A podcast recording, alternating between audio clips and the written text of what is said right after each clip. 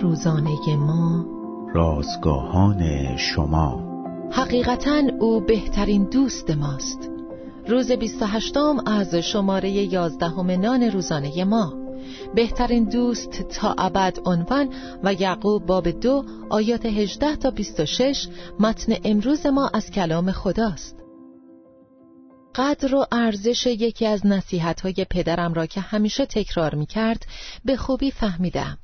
او می گفت دوستان خوب یکی از بزرگترین گنجینه های زندگی هستند درست است با همراهی دوستان خوب هرگز تنها نمی شویم. آنها به نیازهایمان توجه دارند و با خوشحالی در شادیها و سختیهای زندگی در کنار ما می مانند. پیش از آمدن عیسی بر زمین فقط دو نفر دوست خدا خوانده می شدند.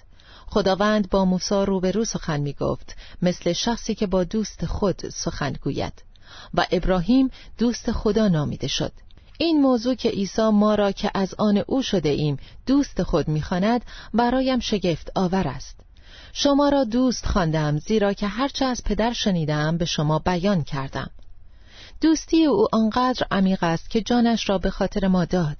یوحنا می‌گوید کسی محبت بزرگتر از این ندارد که جان خود را به جهت دوستان خود بدهد. دوستی با عیسی افتخار و برکت بزرگی است او دوستی است که هرگز ما را ترک نمی کند و به حال خود وا نمی گذارد. در پیشگاه خدای پدر برایمان شفاعت می کند و همه احتیاجاتمان را برآورده می سازد. ما را از همه گناهانمان می آمرزد. از همه غمهایمان با خبر است و در زمان سختی به اندازه کافی از فیض و رحمتش برخوردار می شویم.